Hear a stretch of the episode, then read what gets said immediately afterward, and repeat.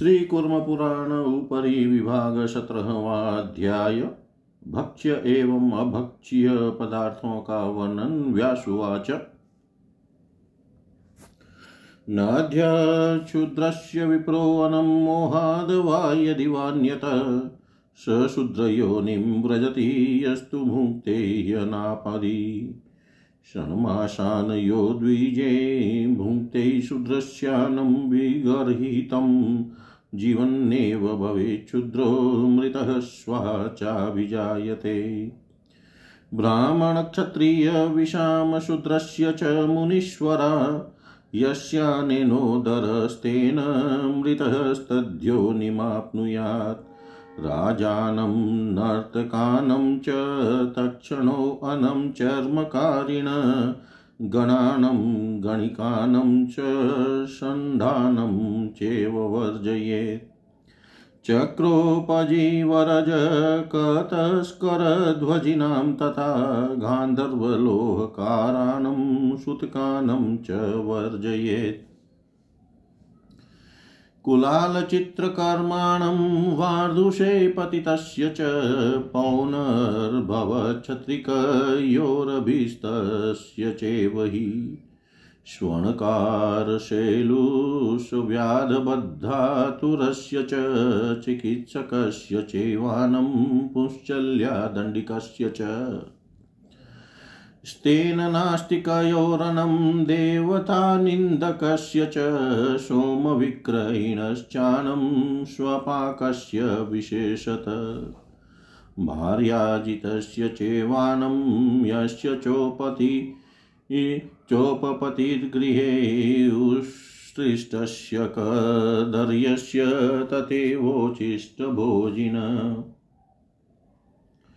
अपाङ्क्त्यानं च सङ्घानं शस्त्राजीवस्य चैव हि क्लीबन्सन्न्यासिनोश्चानं मतोन्मतस्य चैव हि भीतस्य रुदितस्यानं वकृष्टं परीक्षुतम् ब्रह्माद्विषः पापरुचिः श्राद्धानं सुतकस्य च वृथा चेवानं चैवानं श्रावानं श्वशुरस्य च। अप्रजानां तु नारीणां मृतकस्य तथैव च। कारुकानं विशेषेण शस्त्रविक्रयिणस्तथा शौण्डानं घाटिकानं च विषजानमनमेव च विधप्रजननस्यानं परिवित्यन्नमेव च पुनर्भवो विशेषेण तथैव दिदिषुपते अवज्ञातं चावधूतं सरोषं विस्मयान्वितं गुरोरपि न भोक्तव्यमनं संस्कारवर्जितम् दुष्कृतं हि मनुष्यस्य सर्वं मनेव स्थितं। यो यस्यानं समस्नाति स तस्यासनाति किल्बिषम्। आर्धिकः कुलमित्रश्च स्वगोपालश्च नापित। एते शूद्रेषु भोज्याना यश्चात्मानं निवेदयेत्। कुशिलवः कुम्भकारः क्षेत्रकर्मक एव च एते शूद्रेषु भोज्याना दत्त्वा स्वल्पं पणं बुधे। पायसं, स्नेहपक्वं यद्गौरसं चेव शक्तव, पिन्याकं चेव तेलं च शूद्रादग्राह्यं द्विजातिभिः। वृत्ताकं नालिकाशाकं कुसुम्भासमन्तकं तथा पलाण्डुं लशुनं, शक्तुं निर्यासं चैव वर्जयेत्। छत्राकं, विड्वराहं च, शैलुं, पेयुषमेव च, विलयं, सुमुखं चैव, कवकानि च वर्जयेत्। गृञ्जनं किं सुखं चैव, ककुभाण्डं तथैव च, उदुम्बरं मलाबुं च जगद्वा पतति वै द्विज।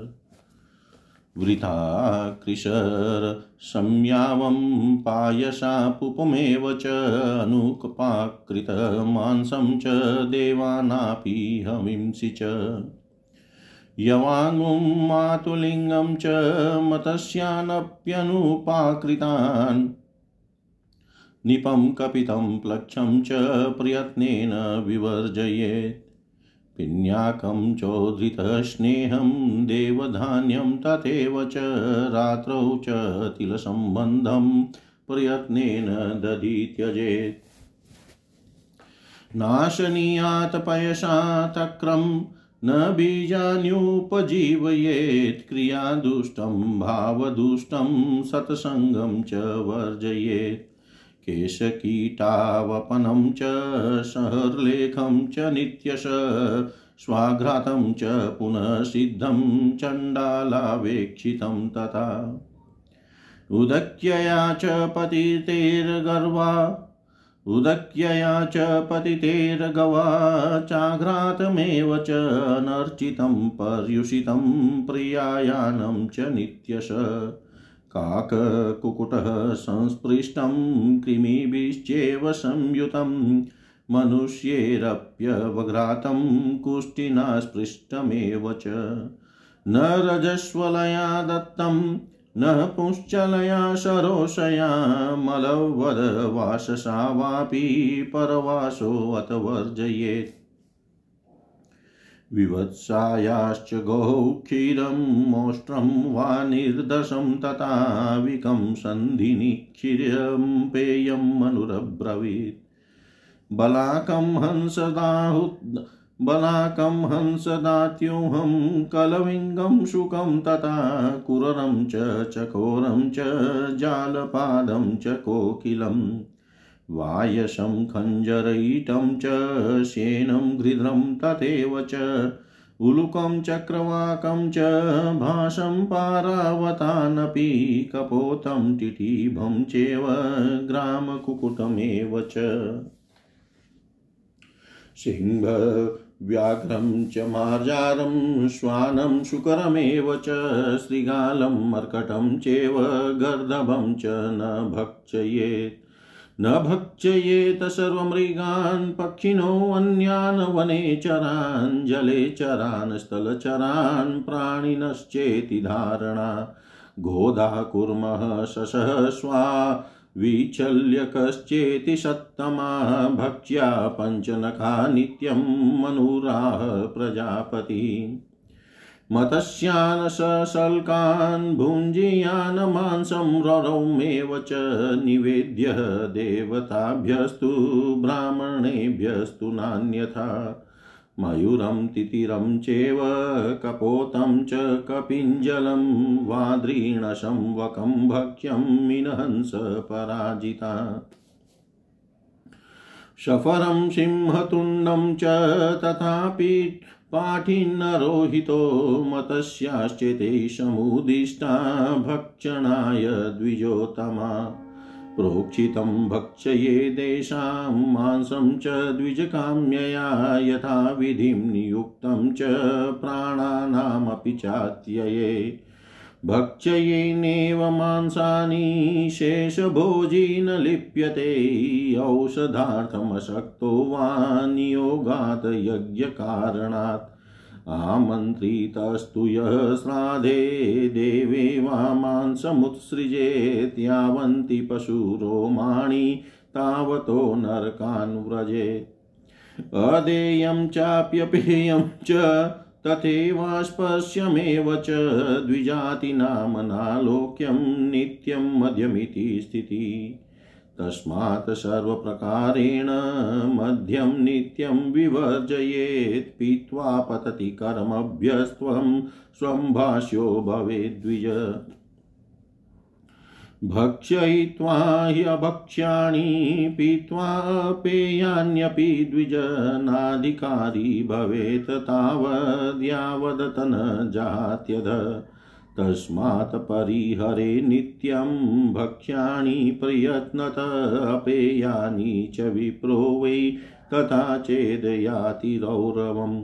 अपेयानि च विप्रो वै तथा चेदयाति रौरवम्।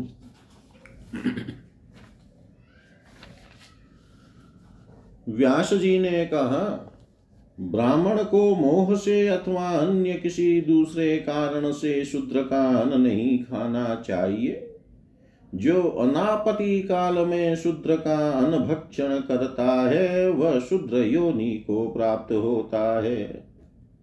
जो द्विज छह महीने तक लगातार शूद्र का ग्रहित अन्न खाता है, वह जीते हुए शूद्र हो जाता है और मृत्यु के बाद स्वान योनि में जन्म लेता है। हे मुनीश्वरों, ब्राह्मण क्षत्रिय, वेश्य तथा शूद्र, इनमें से जिसका मृत्यु के समय जिसके उदर में रहता है, उसे उसी की योनि प्राप्त होती है। अर्थात ब्राह्मण का अनुदर में मृत्यु के समय है तो ब्राह्मण योनि प्राप्त होगी। आदि आदि। राजा नर्तक बड़ही चर्मकार गण सौ ब्राह्मणों का संग गणिका और नपुंसक के अन्न का परित्याग करना चाहिए। चक्र के आधार पर अपनी जीविका चलाने वाला तेलिक तेली धोबी, चोर, ध्वजी मध्य विक्रय जीवी, गायक, लोहकार और सूतक के अन्न का त्याग करना चाहिए। कुंभकार, चित्रकार, वारदुषी, कर्ज देकर शुद्ध से शुद्ध से जीविका चलाने वाले, पतित विधवा के पुनर्विवाह के अनंतर अथवा पति परित्यक्ता से उत्पन्न पुरुष, क्षत्रिक, नापित, अभिशस्त, चोरी, मेथुन आदि आरोप से ग्रस्त। स्वर्णकार नट व्याध बंधन प्राप्त, आतुर, रोगी, चिकित्सक, व्यभिचारिणी, स्त्री तथा दंड, धर, दंड देने वाले, नियामक, जल्लाद आदि कान नहीं ग्रहण करना चाहिए। चोर नास्तिक देवनिंदक सोमलता विक्रही तथा विशेष रूप से चांडाल का और स्त्री के वशीभूत तथा जिसके घर में उस स्त्री का उपपति हो, समाज द्वारा परित्यक्त कृपण और झूठा भोजन करने वाले का अन्न ग्रहण नहीं करना चाहिए। पंक्ति से बहिष्कृत समूह के आशित आश्रित शस्त्र से आजीविका चलाने वाला क्लिप नपुंसक सन्यासी मत उन्मत भयभीत रोते हुए व्यक्ति के तथा अभिशप्त एवं छींक से अन्न को ग्रहण नहीं करना चाहिए। ब्राह्मण से द्वेष करने वालों पाप बुद्धि श्राद्ध तथा अशोच संबंधी अन निष्प्रयोजन बने हुए भोजन ईश्वर समर्पण बुद्धि से न बना हुआ सब संबंधी तथा ससुर का अन्न नहीं ग्रहण करना चाहिए। बिना संतान वाली स्त्री भृत्य शिल्पी कारीगर तथा शस्त्र विक्रही का अन्न विशेष रूप से त्याग करना चाहिए। ससुर का अन का है, आलसी अप्रमादी होकर ससुर गृह में स्थायी रूप से रहने के साथ वहाँ का अन्न ग्रहण करना निषिद्ध है। साउंड मध्य बनाने वाले जाति विशेष के लोग स्तुति करने वाले भाट जाति के लोगों भीषक जिससे रोग भयभीत हो विधलिंगी और ज्येष्ठ भाई के अविवाहित रहने पर विवाह कर लेने वाले छोटे भाई का अन्न भी ग्रहण नहीं करना चाहिए दो बार विवाह करने वाली स्त्री मूल में पुनर्भू शब्द है, इसका पर्याय दिदिशु है। ये दोनों शब्द स्त्रीलिंग हैं, इनका अर्थ दो बार विवाह करने वाली स्त्री है, शब्द कल्पद्रुम अमर कोश के अनुसार। तथा ऐसी स्त्री के पति कान विशेष रूप से त्याज्य है। अनादर पूर्वक दिया गया तिरस्कार पूर्वक दिया गया, रोष एवं अभिमान पूर्वक हुआ वाहन, इसी प्रकार गुरु के संस्कारहीन अन्न को ग्रहण नहीं करना चाहिए। मनुष्य का किया हुआ सारा पाप अन्न में स्थित रहता है, इसलिए जो जिसका अन्न ग्रहण करता है, वह उसके पाप का ही भक्षण करता है। आर्थिक जो शुद्र द्विजाति के घर हल जोत कर उसके पारिश्रामिक रूप में अन्न प्राप्त करता है, कुल मित्र पिता पितामह की परंपरा से जो द्विजाति के घर रहता आया है तथा अभिन्न संयोगी है। जो अपने गौों का पालन करने वाला है, नापित तथा जिस शूद्र ने मनवाणी और कर्म से सर्वथा स्वयं को मैं आपका ही हूँ, इस रूप में समर्पित कर दिया है, ऐसे शूद्र का ग्रहण किया जा सकता है। बुद्धिमान व्यक्ति को शूद्रों में नाटक आदि से जीविका चलाने वालों, चारण, कथक, कुमार और खेत में काम करने वालों का अन्न थोड़ा मूल्य देकर ग्रहण करना चाहिए। द्विजातियों द्वारा दूध का विकार, मक्खन खोआ आदि घृत में पके पदार्थ, गौरस, दूध, सत्तु, पिन्याक, खली, शिलाजित, केसर, हिंग इत्यादि तथा तेल ये पदार्थ सूत्रों से ग्रहण किए जा सकते हैं। बैगन नालिका साग नालिका साग मूल में पठित है, सुश्रुत में इसकी चर्चा है, ग्राम्य भाषा में इसे बंसीड कहते हैं। यह तालाब में होता है, इसमें पत्ते नहीं होते, मात्र डंठल होता है। डंठल के भीतर छिद्र होते हैं, आप्त परंपरा में इसका भक्षण निषिद्ध माना जाता है। बैंगन नालिका साग कुसुम्ब पुष्प विशेष असमंतक प्याज लहसुन सुक्त और वृक्ष के गौंद का परित्याग करना चाहिए छत्राक वीड़वरह ग्राम्य शुकर शेलु वनमेथी पेयुष विलय सुमुख कवक कुकुरमूता किंसुक पलाश ककुभांड उदुम्बर गुलर तथा अलाबु वर्तुलाकार गोल लौकी का भक्षण करने से द्विज पतित हो जाता है। देवता के उद्देश्य से नहीं केवल अपने लिए पकाए गए कृष्णान तिल चावल के बने पदार्थ सम्यावलपसी खीर एवं पुआ का देवान देवता के लिए समर्पित अन्न, हवन के योग्य द्रव्य पुरोडाशादि यवागु, जौ की कांजी, मातुलिंग, बिजोरा नींबू देव्य पितृय कर्म में कदम कपित केत और प्लक्ष प्रकटी पाकड़ का प्रयत्न पूर्वक परित्याग करना चाहिए। तेल निकाली हुई खली देवता का धान्य और रात्रि में तिल संबंधी पदार्थ तथा दही का प्रयत्न पूर्वक त्याग करना चाहिए। दूध के साथ मट्ठे का सेवन नहीं करना चाहिए, बीजों के द्वारा जीविका का निर्वाह नहीं करना चाहिए। कर्म से दूषित और भाव से दूषित तथा दुर्जनों से संबंध का परित्याग करना चाहिए। केश, बाल और कीड़ों से युक्त जिस अन्न को लेकर मन में भी चिकित्सा हो कुत्ते द्वारा सूँगा हुआ दोबारा पकाया गया, चांडाल रजस्वला तथा पतित के द्वारा देखा गया, और गाय, बैल आदि गौजाति द्वारा सूँगा व नादर पूर्वक प्राप्त बासी तथा पर्यायान का नित्य परित्याग करना चाहिए। कौआ एवं मुर्गा से स्पृष्ट कृमि युक्त मनुष्यों द्वारा सूंघे गए तथा कुष्ठ रोगी से स्पर्श किए गए अन्न का परित्याग करना चाहिए। रजस्वला से प्राप्त क्रोध युक्त व्यभिचारिणी स्त्री द्वारा दिया गया और मलिन वस्त्र धारण करने वाले व्यक्ति के द्वारा दिए अन्न का और दूसरे के वस्त्र का परित्याग करना चाहिए। मनु ने बताया है कि बछड़े रहित गौ उठनी तथा दस दिनों के भीतर ब्याई हुई गौ इत्यादि का दूध तथा भेड़ी एवं गर्भिणी गौ का दूध पीने योग्य नहीं है। द्विजों के लिए मध्य न दान देने योग्य है, न पीने योग्य है, न स्पर्श करने योग्य है और न ही देखने योग्य है, ऐसी हमेशा के लिए मर्यादा बनी है। इसलिए सब प्रकार से मध्य का नित्य ही परित्याग करना चाहिए। मध्य पीने से द्विज कर्मों से पतित और बातचीत करने के अयोग्य हो जाता है। अभक्ष्य का भक्षण करने और अपेय पदार्थों का पान करने से द्विज तब तक अपने कर्म का अधिकारी नहीं होता, जब तक उसका पाप दूर नहीं हो जाता।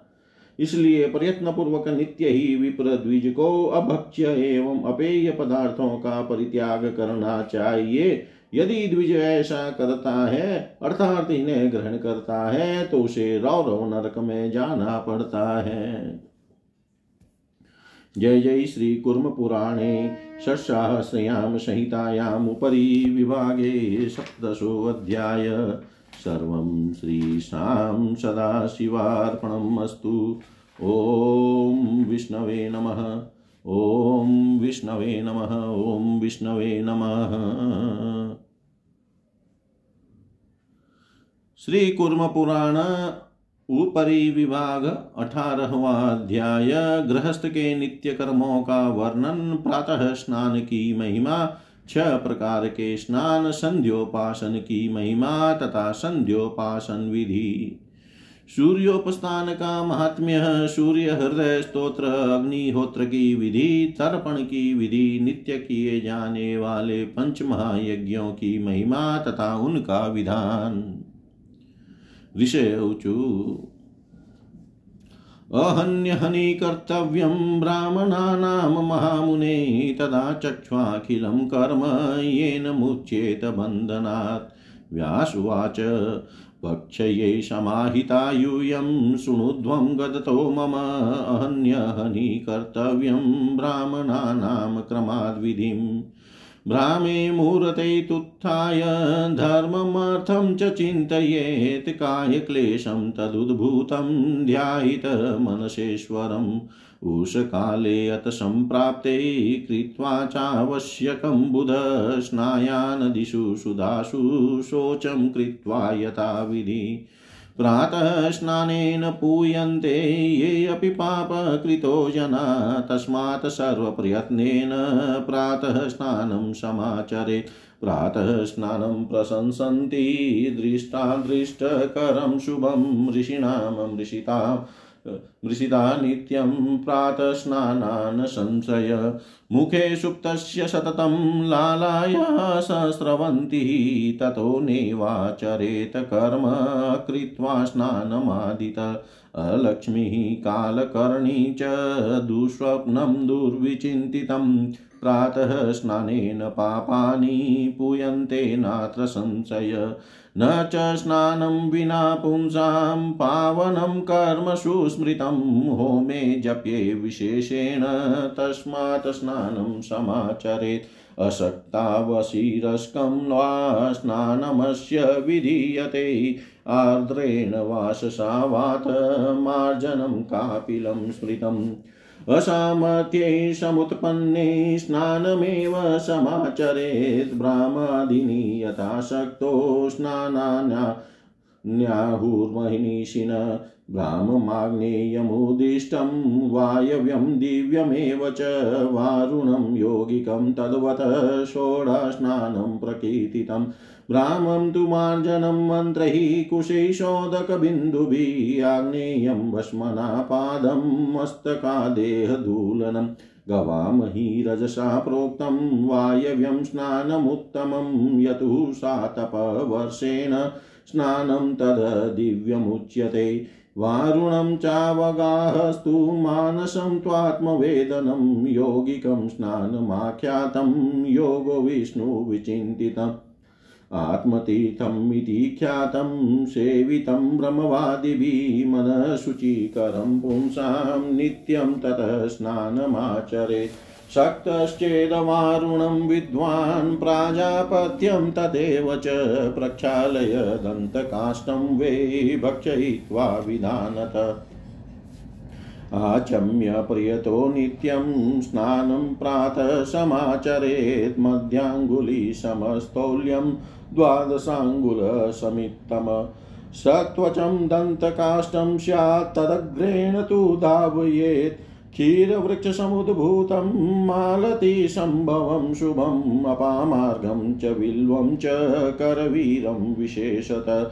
वर्जयित्वा निन्दितानि गृहीत्वैकं यथोदितं परिहृत्य दिनं पापं भक्षयेद् वै विधान्वित। नोत्पाटयेदन्तकाष्ठं नाङ्गुल्या धावयेत् क्वचित् प्रक्षालय भङ्क्त्वा च जय्याचुचौ देशे समाहित। स्नात्वा सन्तर्पयेद देवान् ऋषिणः पितृगणास्तथा आचम्य मन्त्रवनित्यं पुनराचम्य वाग्यत। सम्मार्जयं मन्त्रैरात्मानं कुशेशोदकबिन्दुभिः आपो इष्टाव्याहृतिभिः सावित्र्या वारुणे शुभे। ओङ्कारव्याहृतियुतां गायत्रीं वेदमातरं जपत्वा जलाञ्जलिं दद्याद् भास्करं प्रति तन्मना। प्राकुलेषु समासीनो, दर्भेषु सुसमाहित प्राणायामत्रयं कृत्वा ध्यायेत सन्ध्यामिति श्रुति। या सन्ध्याया जगतश्रुतिर्मायातीता हि निष्कला। ऐश्वरी तु पराशक्तिस्तत्त्वत्रयसमुद्भवा। ध्यात्वार्कमण्डलगतां सावित्रीं वै जपन् बुध प्राङ्मुख सततं विप्रसन्ध्योपासनमाचरेत्। सन्ध्याहीनो शुचिर्नित्यं मनरः सर्वकर्मसु यदन्यतः कुरुते किञ्चिन्तस्य फलम् आप्नुयात्।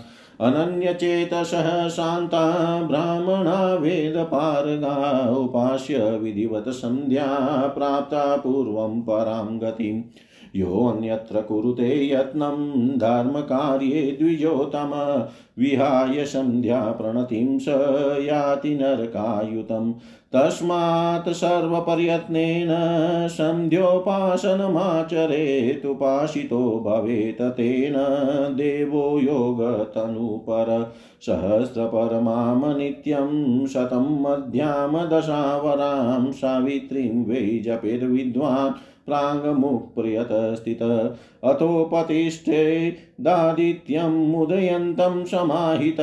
मन्त्रैस्तु विविधैः शौरैर्गयजुषां सम्भवे उपस्थाय महायोगं देवदेवं दिवाकरं कुर्वित प्रणतिं भूमौ मूर्धना तेनेव मन्त्रत। ॐ खल खगोल्काय शान्ताय कारणत्रयहेतवे निवेदयामि चात्मानं नमस्ते ज्ञानरूपिणे, नमस्ते गृणिने तुभ्यं सूर्याय ब्रह्मरूपिणे, त्वमेव ब्रह्म परम परममापो ज्योतिरसोऽमृतं भूर्भुवः स्वस्त्वम् ओङ्कार सर्वे रुद्रा सनातना पुरुषसन्मोहतस्त्वां प्रणमामि कपर्दिनं त्वमेव विश्वं बहुधा सदशतसूयते च तत नमो रुद्राय सूर्याय त्वाहं त्वामहं शरणं गत प्रचेतसे नमस्तुभ्यं नमो मेढुष्टमायते नमो नमस्ते रुद्राय त्वामहं शरणं गत हिरण्यबाहवै तुभ्यं हिरण्यपतये नम अम्बिकापतये तुभ्यं उमायापतये नम नमोऽस्तु नीलग्रीवाय नमस्तुभ्यं पिनाकिने विलोहिताय भर्गाय सहस्राक्षाय ते नम नमो हंसाय ते नित्यम् आदित्याय नमोऽस्तु ते नमस्ते वज्रहस्ताय त्र्यम्बकाय नमोऽस्तु ते प्रपद्ये त्वां विरूपाक्षं महान्तं परमेश्वरम् हिरण्मयं गृहे गुप्तमात्मानं सर्वदेहिनाम् नमस्यामि परं ज्योतिर्ब्रह्माणां त्वां परां गतिं विश्वं पशुपतिं भीमं नरनारीशरीरिणम्। नमः सूर्याय, रुद्राय, भास्वते, परमेष्टिने, उग्राय, सर्वभक्ताय, त्वां प्रपद्ये सदेव हि एतद्वै सूर्यहृदयं जपत्वास्तवमनुत्तमं प्रातःकाले अथ मध्याह्ने नमस्कुर्याद् दिवाकरम्। इदं पुत्राय, शिष्याय, धार्मिकाय, द्विजातये प्रदेयं सूर्यहृदयं ब्रह्मणा तु प्रदर्शितं सर्वपापप्रशमन्नं वेदसारसमुद्भवं ब्राह्मणानां हितं पुण्यं ऋषिसङ्घैर्निषेवितम् अथागम्यं गृहं विप्रसमाचम्य यथाविधि प्रज्वाल्यवग्निं विधिवजुहुया जातवेदसं ऋत्विकपुत्रोऽथ पत्नी वा शिष्यो वापि सहोदर प्राप्यानुज्ञयां विशेषेण जुहुर्युर्वः यथाविधि पवित्रपाणिपूतात्मा शुक्लाम्बरधरोतर अनन्यमानसो वग्निं जुहुयात् शैतेन्द्रिय विना दर्भेण यत्कर्म विना सूत्रेण वा पुनः राक्षसं तद्भवेत् सर्वं नामुत्रेह फलप्रदम्।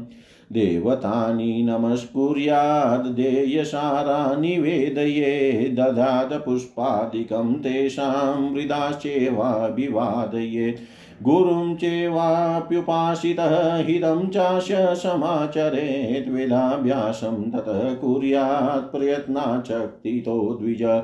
जपेद्यध्यापये शिष्यान् धारये च अवेक्षते च शास्त्राणि धर्मादीनि द्विजोतम वेदिकाश्चेव निगमान् वेदाङ्गानि विशेषत उपेयादीश्वरं चात योगक्षेम प्रसिद्धये साधयेद् विविधान् अर्थान् कुटुम्बार्थे ततो द्विज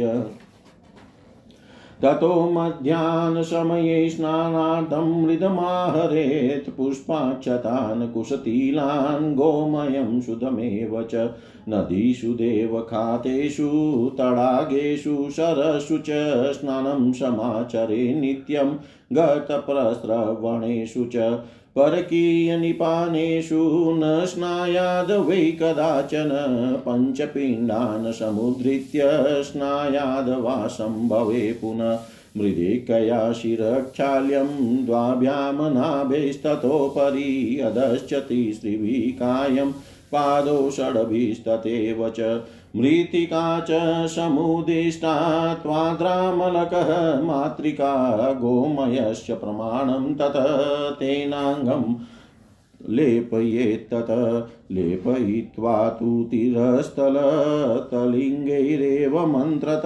प्रक्षाल्याचम्य विधिवत ततः स्नायात् समाहित। अभिमन्त्रय जलं मन्त्रैस्तलिङ्गैर्वारुणैः शुभैः भावपुतस्तदव्यक्तं ध्यायन् वै विष्णुमव्ययम्। आपो नारायणोद्भूतास्तायवाश्यायनं पुनः तस्मा नारायणं देवं स्नानकाले स्मरेद्बुध प्रोच्यमो प्रोच्य सोङ्कारमादित्यं त्रिनिर्मज्ये जलाशये याचान्तः पुनराच्मेन मन्त्रेणानेन मन्त्रवितः अन्तश्चरसि भूतेषु गुहायां विश्वतो मुख। त्वं यज्ञस्त्वं वषट्कार आपो ज्योतिरसोऽमृतम्। ध्रुपदामवात्रिरभ्यसेद्व्याहृति प्रणवान्वितां सावित्रीं वा जपेत विद्वान् तथा चेवागमर्षणम् ततः समार्जनं कुर्यदापो इष्टामयो भुव इदमापः प्रवहत व्याहृतिभिस्तथैव च। ततोऽभिमन्त्रय ततः तीर्थमापो हि शास्तिमन्त्रिकै अन्तर्जलगतो मग्नो जपेद त्रि त्रिरगमर्षणम्। त्रिपदामवात सावित्रीं तद्विष्णोः परमं पदम् आवर्तयेद वा प्रणवं देवं वा संस्मरेद्धरिं द्रुपदादिव यो मन्त्रो ययुर्वेदे प्रतिष्ठितन्तर्जले त्रिरावर्त्य सर्वपापे प्रमुच्यते। अपपाणो समादाय जपत्वा विमार्जने कृते विन्यस्तमूर्ध्नि ततः तोयं मुच्यते सर्वपातके। यथाश्वमेधक्रतुराट सर्वपापापनोदन तथा घमर्षणं सूक्तं सर्वपापापनोदनम् अथोपतिष्ठेदादित्यं मूर्ध्नि पुष्पान्विताञ्जलिं प्रक्षिप्यालोकयेद देवमुद्वयं तमसस्परि। उदूत्य चित्रमित्येते तच्चक्षुरिति मन्त्रत हंसशुचिषदेतेन सावित्र्या च विशेषत। अन्येश्च वैदिकैर्मन्त्रैः शौरे पापप्रणाशने सावित्रीं वै जपेत पश्चाज्जपयज्ञ स वै स्मृत विविधानि पवित्राणि गुह्यविद्यास्तथैव च शतरुद्रियम् अथर्वशीरशौराश्च शक्तितः प्राकुलेश प्राकुलेषु समासीन कुशेषु प्राङ्मुखः शुचितिष्ठश्चेदीक्षमाणोऽर्कं जप्यं कुर्यात् समाहित। स्फाटिकेन्द्राक्षररुद्राक्षै पुत्रजीवसमुद्भवे कर्तव्या त्वक्षमाला स्यादुतरादुत्तमा स्मृता। जपकाले न भाषेत नान्यानि प्रेक्षयेद्बुध न कम्पये चिरो ग्रीवां दन्ताननेव प्रकाशयेत्। गुह्यकाराक्षसा सिद्धा हरन्ति यत एकान्ते शुशुभे देशे तस्माज्जप्यं समाचरेत्। चण्डाला शोचपतितान् दृष्ट्वा चम्य पुनर्जपे तेरेव भाषणं कृत्वा स्नात्वा चैव जपेतु पुनः। आचम्य प्रियतो नित्यं जपेद शुचिदर्शने शोरान् मन्त्रान् शक्तितो वै पावमानिर्सतु कामत। यदि स्यात् क्लिनवासा वै वारिमध्य गतो जपेतन्यथा तु शुचो भूम्यां दर्भेषु सुसमाहित प्रदक्षिणं समावृत्य नमस्कृत्वा ततक्षितो आचम्य च यथा शास्त्रं शक्त्या स्वाध्यायमाचरेत्। ततः सन्तर्पयेद देवान् ऋषिणः पितृगणास्तथादावोङ्कारमुच्चार्य नमो अन्ते तर्पयामिव। देवान् ब्रह्मऋषिश्चेव तर्पये दक्षतोदकै तिलोदके पितॄन् भक्त्या स्वसूत्रोक्तविधानत अन्वारब्धेन शव्येन पाणिना दक्षिणेन तु देवर्षिस्तर्पयेदधीमानुदकाञ्जलिभिः पितॄन् यज्ञोपवीति देवानां निवीति ऋषितर्पणे प्राचीनाविति पित्र्येतु स्वेन तीर्थेन भावत। निष्पीडय स्नानवस्त्रं तु समाचम्य च वाग्यत स्वेर्मन्त्रैरर्चयेद देवान् पुष्पैपत्रैरथाम्बुभिः ब्रह्माणं शङ्करं सूर्यं तथैव मधुसूदनम् अन्याश्चाभिमतान् देवान् भक्त्या चाक्रोधनोत्तर प्रदध्यादप्रावात पुष्पाणि सूक्तेन पौरुषेण तु आपो वा देवता सर्वास्तेन सम्यक् समर्चिता ध्यात्वा प्रणवपूर्वं वै देवतानि समाहित नमस्कारेण पुष्पाणि विन्यसेद वै पृथक् पृथक्। न विष्णवाराधनात् पुण्यं विद्यते कर्मवेदिकं तस्मादनादिमध्यान्तं नित्यमाराधयेत् हरिम्। तद्विष्णोरिति मन्त्रेण सूक्तेन पुरुषेण तु निताभ्यां सदृशो मन्त्रो वेदे सूक्तश्चतुष्वपि निवेदयेत स्वात्मानं विष्णावमलतेजसी तदात्मा तन्मना शान्तस्तद्विष्णोरिति मन्त्रत। अथवा देवमीशानं भगवन्तं सनातनम् आराधयेन महादेवं भावपूतो महेश्वरम् मन्त्रेण रुद्रगायत्र्या प्रणवेनाथ वा पुनः ईशानेनाथ वा रुद्रैस्त्रयम्बकेन समाहित। पुष्पै पत्रैरथाद्भिर्वा चन्दनाद्यैर्महेश्वरं मुक्त्वा नमः शिवायेति मन्त्रेणानेन योजयेत्। नमस्कुर्यान्महादेवं ऋतं सत्यमितीश्वरं निवेदयित समात्मानं यो ब्राह्मणमितीश्वरं प्रदक्षिणं द्विज कुर्यात् पञ्चब्रह्माणि वै जपन् ध्यायितदेवमीशानं व्योममध्यगतं शिवम्। अथ अथावलोकयेद् यदर्कं हंसशुचिसदित्यऋचा कुर्यातः पञ्चमहायज्ञान् गृहं गत्वा समाहित।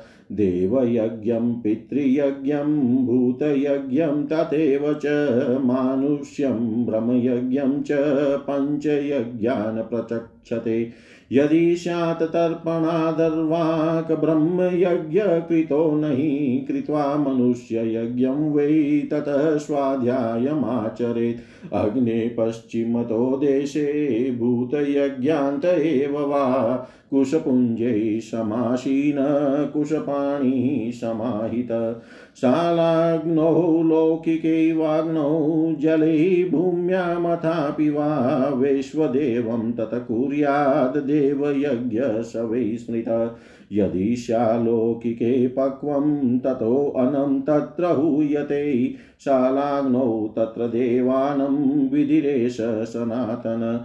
देवेभ्यस्तु हुतादनाच्छेषादभूतबलिं हरेत् भूतयज्ञः स वै ज्ञेयो भूतिदः सर्वदेहिना स्वभ्यश्च स्वचेभ्य चेभ्यश्च पतितादिभ्य एव च दद्याद्भूमौ बलिं त्वनं पक्षिभ्योऽत द्विजोतम सायं चानस्य सिद्धस्य पत्न्यमन्त्रं बलिं हरेत् भूतयज्ञस्त्वयं नित्यं सायं प्रातर्विधीयते।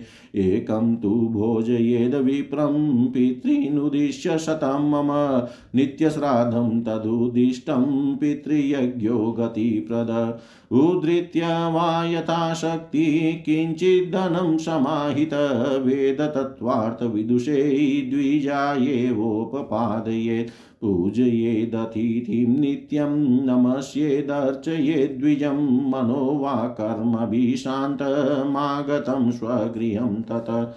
हन्तकारमथाग्रं वा भिक्षां वा शक्तितो द्विज दद्यादतिथितये नित्यं बुध्येत परमेश्वरं।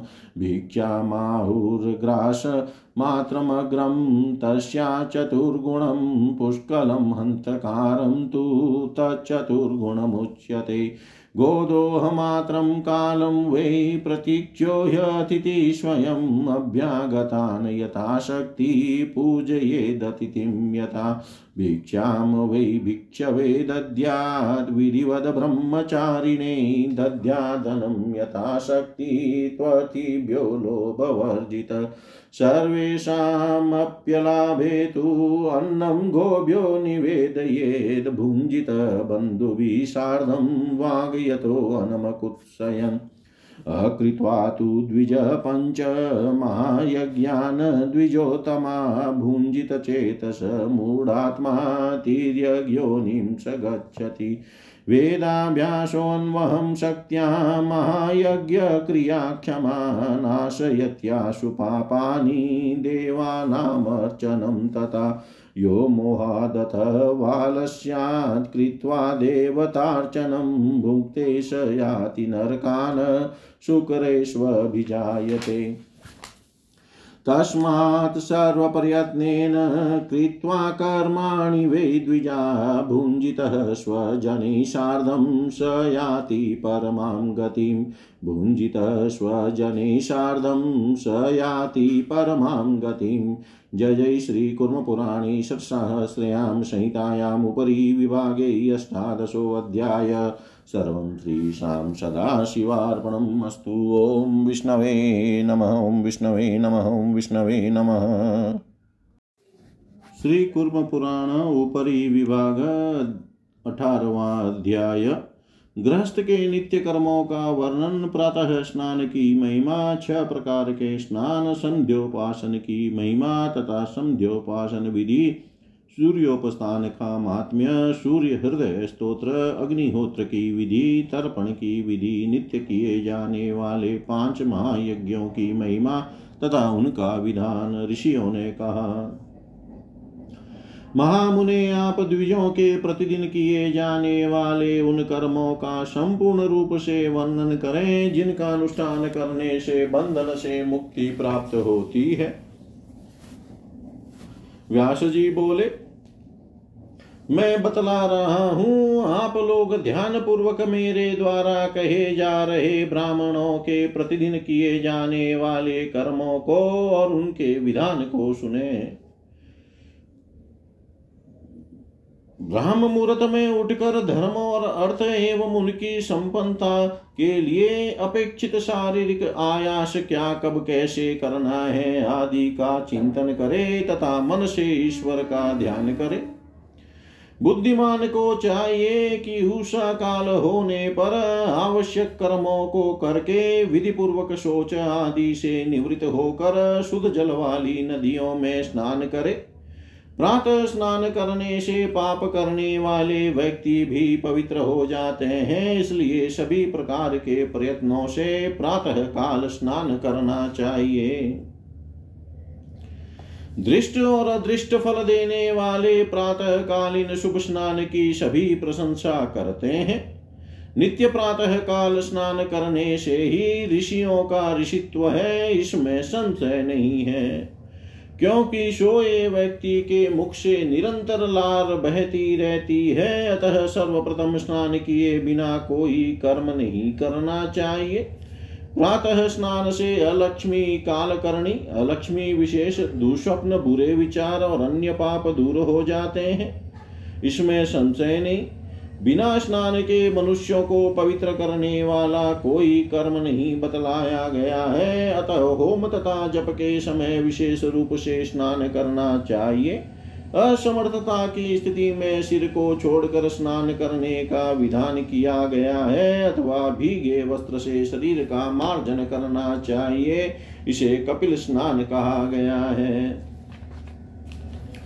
सामर्थ्य न रहने पर यही कपिल स्नान करना चाहिए। मनुष्यों ने यथाशक्ति किए जाने वाले ब्रह्म आदि स्नानों को बतलाया है। ब्रह्म आग्नेय, वायव्य, दिव्य, वारुण और यौगिक, ये छह स्नान कहे गए हैं।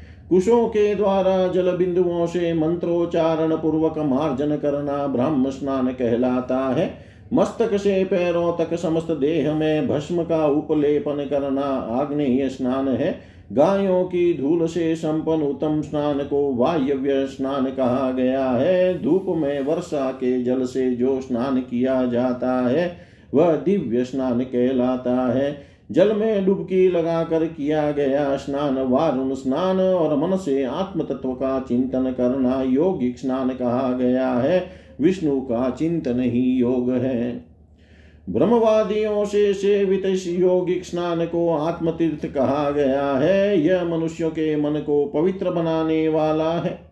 इसलिए यह स्नान नित्य करना चाहिए। समर्थ होने पर विद्वान को वारुण तथा प्राजापत्य ब्राह्म स्नान करना चाहिए। दंत काष्ट को धोकर विधि पूर्वक उसका भक्षण चरवण करना चाहिए। दत्वन करके, आचमन कर, मुख प्रक्षालन कर प्रयत्न पूर्वक नित्य प्रातः स्नान करना चाहिए। मध्यमा अंगुली के समान मोटा और बारह अंगुल के बराबर लंबा छील के युक्त दंत काष्ट के अग्रभाग से मुख शुद्धि करनी चाहिए। विशेष रूप से दूध वाले वृक्ष, मालती, चमेली, अपामार्ग, बिल्व तथा करवीर कनेर की लकड़ी का दंत काष्ट शुभ होता है। विधि के ज्ञाता को चाहिए कि दोषपूर्ण निषिद्ध दिन को छोड़कर तथा निंदित काष्टों को छोड़कर बताए गए दंत काष्टों में से किसी एक को ग्रहण कर दंत धावन करना चाहिए। दंत काष्ट को उखाड़ना नहीं चाहिए, अर्थात किसी छोटे पौधे को पूरा उखाड़ कर उससे दंत धावन नहीं करना चाहिए। और न कभी अंगुली से दत्वन करना चाहिए। मुख धोने के उपरांत उसे दंत काष्ट को तोड़कर सावधानी से किसी पवित्र स्थान में यथा स्थान त्याग देना चाहिए।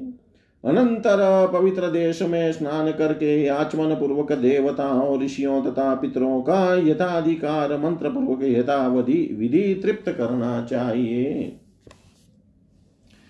तदनंतर पुनः आचमन करे और संयमत्वानी वाला होकर आपो हिष्ठा इत्यादि मंत्र व्याहृत्यों, गायत्री मंत्र तथा वरुण संबंधी शुभ मंत्रों का पाठ करते हुए जल बिंदुओं से युक्त कुशों के द्वारा अपना मार्जन करे। ओंकार एवं व्याहृतियों से युक्त वेद माता, गायत्री मंत्र का जप करके तन्मय होकर सूर्य को जलांजलि देना चाहिए। तदनंतर पूर्व की ओर बिछे हुए कुशासन पर सावधानी पूर्वक बैठ कर तीन प्राणायाम करके संध्या का ध्यान करना चाहिए। ऐसा श्रुति का विधान है। जो संध्या है, वही जगत को उत्पन्न करने वाली है। मायातीत है, निष्कल है और तीन तत्वों से उत्पन्न होने वाली ईश्वर की पराशक्ति है। विद्वान ब्राह्मण द्विज को पूर्वाभिमुख होकर सूर्य मंडल में प्रतिष्ठित सावित्री, गायत्री मंत्र का ध्यान पूर्वक जप करते हुए संध्योपासना करनी चाहिए। संध्या से हीन व्यक्ति द्विज नित्य पवित्र और सभी कर्मों को करने के लिए अयोग्य होता है। वह जो भी कार्य करता है, उसका उसे कोई फल प्राप्त नहीं होता। पूर्व काल में वेद के पारंगत शांत ब्राह्मणों ने अनन्य मन से संध्योपासना करके परम गति को प्राप्त किया था। जो द्विजोतम संध्या वंदन को छोड़कर दूसरे धार्मिक कार्यों के लिए प्रयत्न करता है, वह सहस्रो नरकों में जाता है, इसलिए सभी प्रयत्नों से संध्योपासना करनी चाहिए। उस उपासना से योग विग्रह परम देव की उपासना हो जाती है। विद्वान व्यक्ति को नित्य पूर्वाभिमुख होकर सावित्री मंत्र का सावधानी पूर्वक जप करना चाहिए। हज़ार बार बार का जप उत्कृष्ट, सौ बार किया गया जप, मध्यम तथा दस बार का जप निम्न कोटि का होता है। इसके बाद खड़े होकर ध्यान लगाकर उदित होते हुए सूर्य की ऋग्वेद, यजुर्वेद तथा सामवेद में वर्णित सूर्य संबंधी विविध मंत्रों द्वारा उपासना करनी चाहिए। महायोग रूप देवादि देव दिवाकर का उपस्थान करके उसी मंत्र द्वारा भूमि पर मस्तक झुकाकर प्रणाम करना चाहिए और निम्नलिखित मंत्रों से प्रार्थना करनी चाहिए।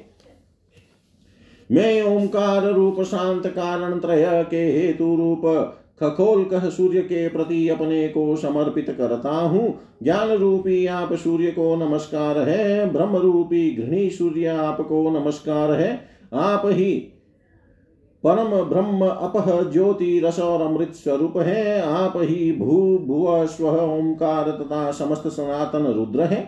आप सत्स्वरूप और महान पुरुष है, आप कपर्दी को मैं प्रणाम करता हूँ। आप ही अनेक रूप वाले, शत शत रूप, समस्त विश्व को उत्पन्न करने वाले सूर्य रूप रुद्र को नमस्कार है। मैं आपकी शरण में आया हूँ, आप प्रचेता को नमस्कार है।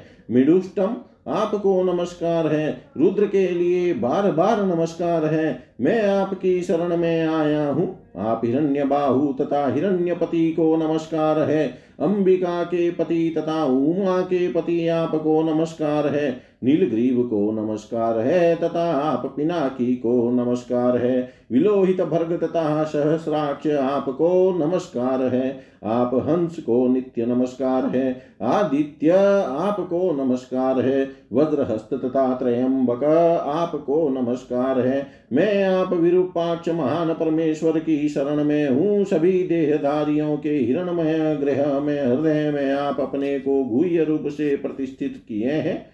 परम ज्योति रूप, परम गति, विश्व रूप, पशुपति, भीम तथा अर्धनारीश्वर रूप वाले आप ब्रह्मा को मैं नमस्कार करता हूँ। प्रकाशमान सूर्य रूप, परमेश्वरी रुद्र को नमस्कार है। उग्र तथा सभी के भजनीय आपकी मैं सदा ही शरण ग्रहण करता हूँ।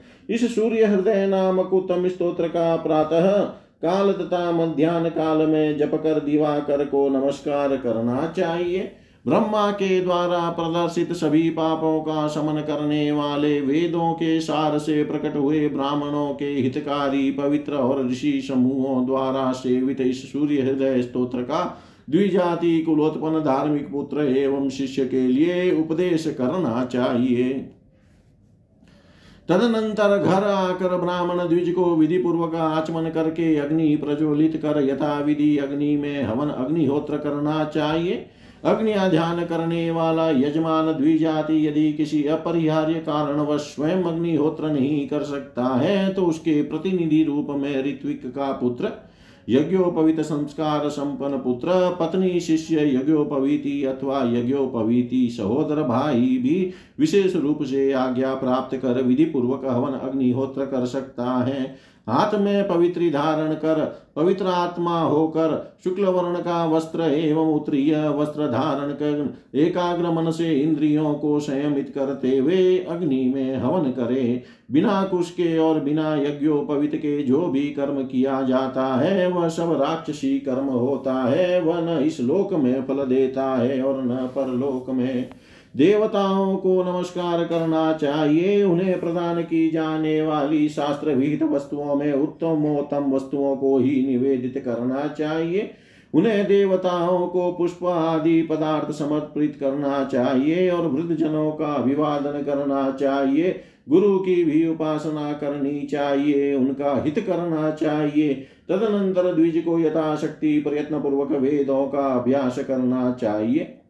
द्विजोतम को जप करना चाहिए, शिष्यों को पढ़ाना चाहिए, पढ़े विषयों का धारण करना चाहिए और उस पर विचार करना चाहिए। शास्त्रों का अवलोकन तथा धर्म का विशेष रूप से वेदिक तथा वेद समत शास्त्रों और वेदांगों का चिंतन करना चाहिए। अनंतर योग अप्राप्त की प्राप्ति, क्षेम प्राप्त की रक्षा के लिए ईश्वर धार्मिक राजा अथवा श्रीमान के समीप जाना चाहिए और द्विज को कुटुंब के भरण पोषण के लिए विध विध प्रकार की संपत्तियों का न्याय पूर्वक साधन, चिंतन, अर्जन करना चाहिए। तदनंतर मध्यान्ह समय में स्नान के लिए मिट्टी, पुष्प अक्षत कुश तिल तथा शुद्ध गोबर लाना चाहिए। नदियों, पुराण आदि में प्रसिद्ध देव ऋषि निर्मित अगाध जल वाले कुंडों, जलाशयों, सरोवरों, झरनों तथा बावलियों में नित्य स्नान करना चाहिए।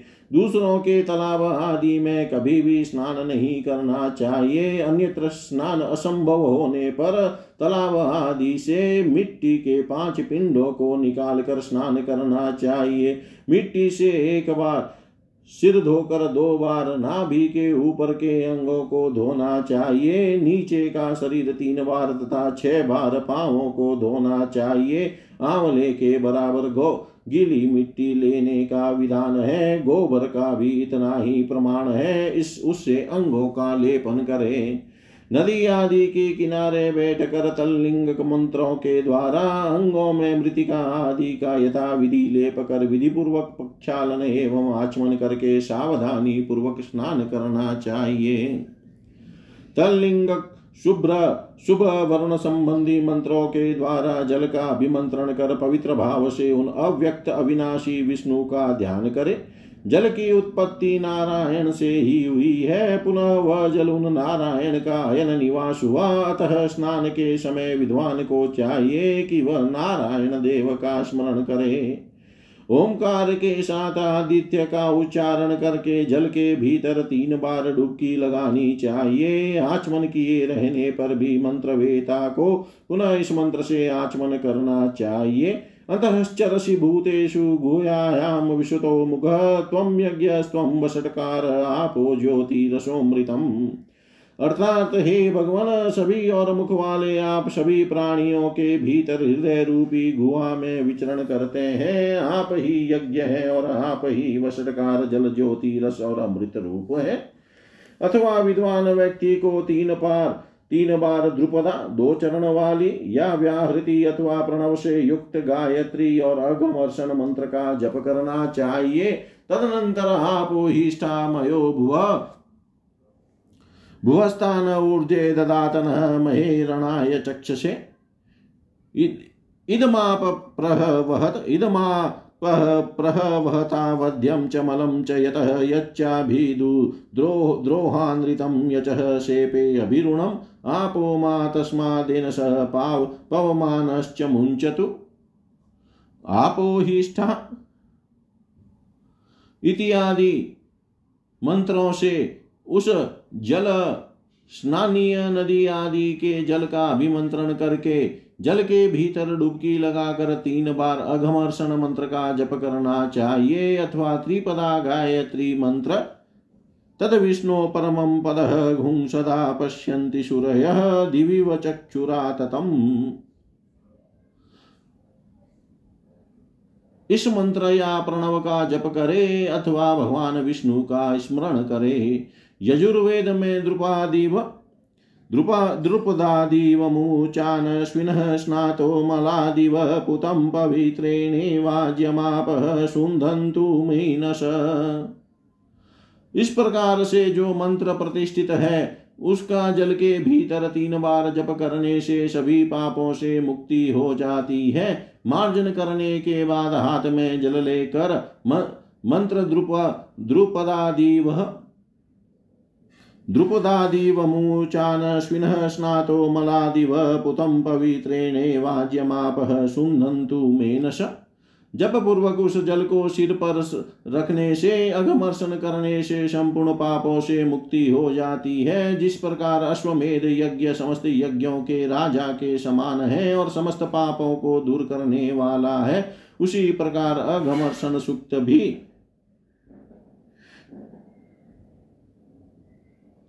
अघमर्षण सुक्त भी सभी सुक्तों का सम्राट और सभी पापों को दूर करने वाला है।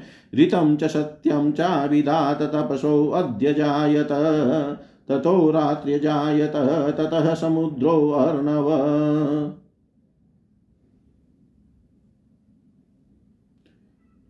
इसके बाद सूर्योपस्थान करना चाहिए। इसकी प्रक्रिया यह है।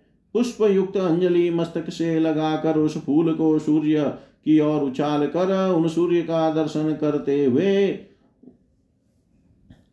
उद्वयं तमसस्परीष्वः पश्यन्त उत्तरं देवं देवत्रा सूर्यमगन्मं ज्योतिरुत्तमं चित्रम् उदूत्ययं जातवेदशं देवं वहन्ति केतवः दृशे विश्वाय सूर्य ॐ स्वाहा। चित्रं देवानामुदगादनिकं चक्षुर्मित्रस्य वरुणस्याग्ने आप्राद्या वा पृथिवी अन्तरिक्षगुं सूर्यात्मा जगस्तस्तुश्च स्वाहा। तच्चक्षुर्देवितं पुरुस्ताशुक्लमुच्चरत पश्येम शरदः, शतं जीवेम शरदः, शतं श्रूयाम् शरदः शतं प्रब्रवां शरद शतमदीनाः श्याम शरदः शतं भूयश्च शरदशतात्।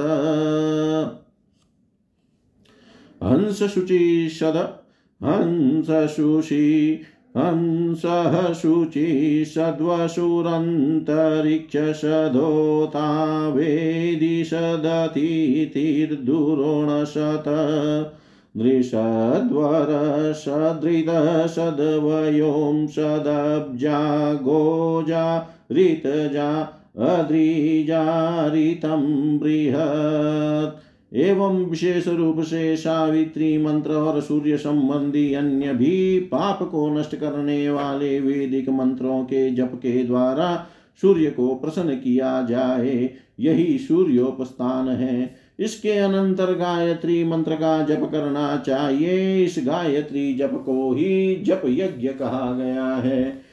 पूर्वाग्र कुशों पर पूर्वाभिमुख पवित्र होकर बैठना चाहिए और सूर्य का दर्शन करते हुए समाहित चित होकर विविध पवित्र मंत्रों, गुह्य विद्याओं, सदरुद्रिय अथर्व शिरस एवं सूर्य देवता के मंत्रों का जप करना चाहिए। स्फटिक इंद्राक्ष इंद्र वृक्ष विशेष के फल की माला रुद्राक्ष तथा पुत्र जीवक की, वृक्ष विशेष के फल की माला, अक्षमाला बनानी चाहिए। इनमें पूर्व से बाद वाली माला क्रमशः उत्तम कही गई है। बुद्धिमान व्यक्ति को चाहिए कि वह जप करते समय बोले नहीं, दूसरे लोगों की ओर न देखें। सिर और गर्दन को न हिलाए और न ही दांतों को दिखलाए। क्योंकि ऐसा करने से गुह्यक राक्षस तथा सिदुष जप के फल का बलात् हरण कर लेते हैं। अतः किसी एकांत अत्यंत शुभ स्थान में जप करना चाहिए। चांडाल आशो आशोच युक्त व्यक्ति तथा पतित की पतित को देखने पर आचमन करके पुनः जप करना चाहिए। इनके साथ बात करने पर स्नान करने के बाद ही पुनः जप करना चाहिए। अपवित्र पदार्थ के दिख जाने पर आचमन करके प्रयत्न पूर्वक यथाशक्ति, नित्य सूर्य संबंधी मंत्रों और पावमानी मंत्रों का इच्छा अनुसार मन स्तुष्टि पर्यंत जप करना चाहिए। यदि भी वह पहले हो तो जल के मध्य स्थित होकर जप करना चाहिए, अन्यथा पवित्र भूमि के कुशासन के ऊपर बैठकर एकाग्रता पूर्वक जप करना चाहिए। जब पूरा करने के बाद प्रदक्षिणा करके, पृथ्वी पर नमस्कार करके और आचमन करके शास्त्रानुसार यथाशक्ति स्वाध्याय करना चाहिए। तदनंतर देवताओं, ऋषियों तथा पितरों का तर्पण करना चाहिए। प्रारंभ में ओंकार का उच्चारण कर और अंत में नमः लगाकर आपका तर्पण करता हूँ। वह तर्पयामी, ऐसा कहना चाहिए। देवताओं तथा ब्रह्म ऋषियों का तर्पण अक्षत और जल से करना चाहिए और अपने गृह सुक्तोक्त विधि के अनुसार पितरों का तर्पण पित्तिल और जल से भक्ति पूर्वक करना चाहिए। बुद्धिमान आस्तिक अधिकारी व्यक्ति को सव्य बाएँ हाथ से अनवारब्ध संबंध दाहिने हाथ से अथवा दोनों हाथों की अंजलि द्वारा जल से देवताओं, ऋषियों एवं पितरों का तर्पण करना चाहिए। यज्ञोपविति अर्थात सव्य होकर देवताओं को निविति होकर अर्थात माना की तरह कंठ में यज्ञोपवित धारण कर ऋषियों को और प्राचीनाविति अर्थात अपसव्य होकर भक्तिभाव से देवताओं, ऋषियों तथा पितरों के अपने अपने तीर्थों से तर्पण करना चाहिए। स्नान के वस्त्र को निचोड़ कर संयत वाणी से युक्त होकर आचमन करके तदत मंत्रों से पत्र पुष्प तथा जल के द्वारा देवताओं का पूजन करना चाहिए। क्रोध और शीघ्रता का सर्वथा परित्याग कर भक्ति पूर्वक ब्रह्मा, शंकर, सूर्य, विष्णु तथा अन्य जो भी अभिष्ट देवता हो, उनकी पूजा करनी चाहिए। पुरुष सुक्त के द्वारा पुष्प अर्पित करना चाहिए, अथवा जल सभी देवताओं का स्वरूप है।